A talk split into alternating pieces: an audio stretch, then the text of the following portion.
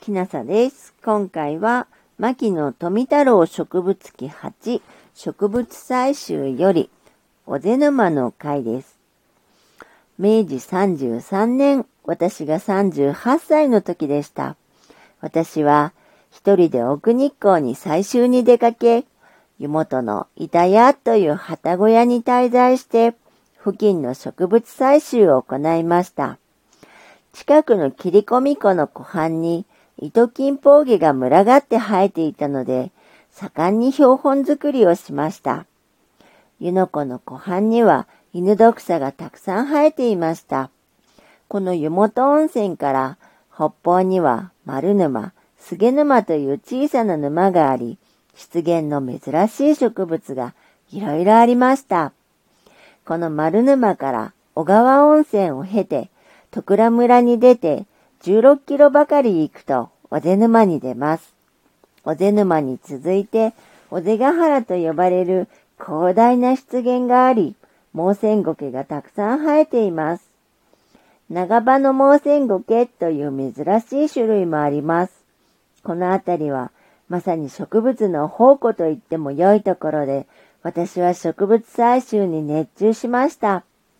その頃はまだ山小屋一つなく、大層寂しいところでした。この尾瀬沼には面白い伝説があって、船という言葉を口にすると、急に雨風が襲ってくると言われています。このため、誰も船と言わないとのことです。私は前日、徳良村の福田屋というキッチン宿に泊まりましたが、宿の年老いたおじいさんから、尾瀬沼に行ったら、決して船という言葉を口にしてはいけないと、きつく戒められていました。三平峠を越えて少し下ると、尾瀬沼が見えてきました。私は茶目っ気を出して、いきなり、船船船と大声で怒鳴ってみました。すると、どうでしょう。さっと突風が吹いてきて、黒雲の一段が現れ、沼を覆うように広がってきたのです。沼の上には荒波が立ち始めました。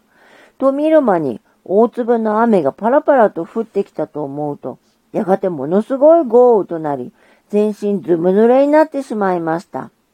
しかし雨はほどなく止みました。これは全く偶然のことでしょうが、鉱山では気候の変化が激しいので、こんなことがよくあるものです。何も船と言ったから山の神が怒ったわけではないでしょう。この尾瀬沼からさらに沼山峠という峠を越えて南会津の日の江又という村に出ることができます。この日の江又村は蕎麦が名物で大層うまいそうです。また、ここから下野の川俣温泉に出るコースも素晴らしいと言います。しかし、私は尾瀬から戸倉に引き返し、小川温泉に向かいました。この小川温泉の手前、4キロほどのところに、一軒の漁師小屋があります。この小屋のことは、高田露伴の大ドクロという小説に出てきます。それは、ある旅人がこの小屋に一夜の宿をこうと、小屋の中からこの世のものとも思えない美しい女性が出てきて、親切にもてなしてくれ、旅人はこの美人と共に楽しい一夜を明かしました。ところが、この美人は、実はこの山中で生き倒れた雷病闇の小敷女の骸骨だったという筋です。私はこの漁師小屋を見て物好きにも一泊してみようと考え、蜘蛛の巣を払い抜けて、いろりに枯れ木をくべ、一夜を過ごしてみました。ところが、期待に反して、絶世の美人はついに出てはきませんでした。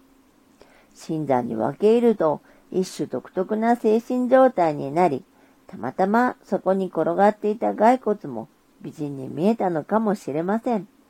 美人はともかくとして都会を逃れ、このような新山に分け入って大自然の中に溶け込み、千人のような気分を味わうことも楽しいことです。私は美人よりも植物の方が好きですから、新山の妖怪も私には歯が立たなかったのかもしれません。この時はまた奥日光に取って返し、湯本の宿に置いてきたたくさんの標本を担いで日光町に出て汽車で帰郷しました。日光町で食べた羊羹の味のうまかったことを今でも覚えています。この羊羹は池野の好物なので土産に持って帰りました。牧野富太郎植物記8植物採集よりおぜ沼の会でした。あなたが聞いていらっしゃるのが夜でしたらよく眠れますようにおやすみなさい。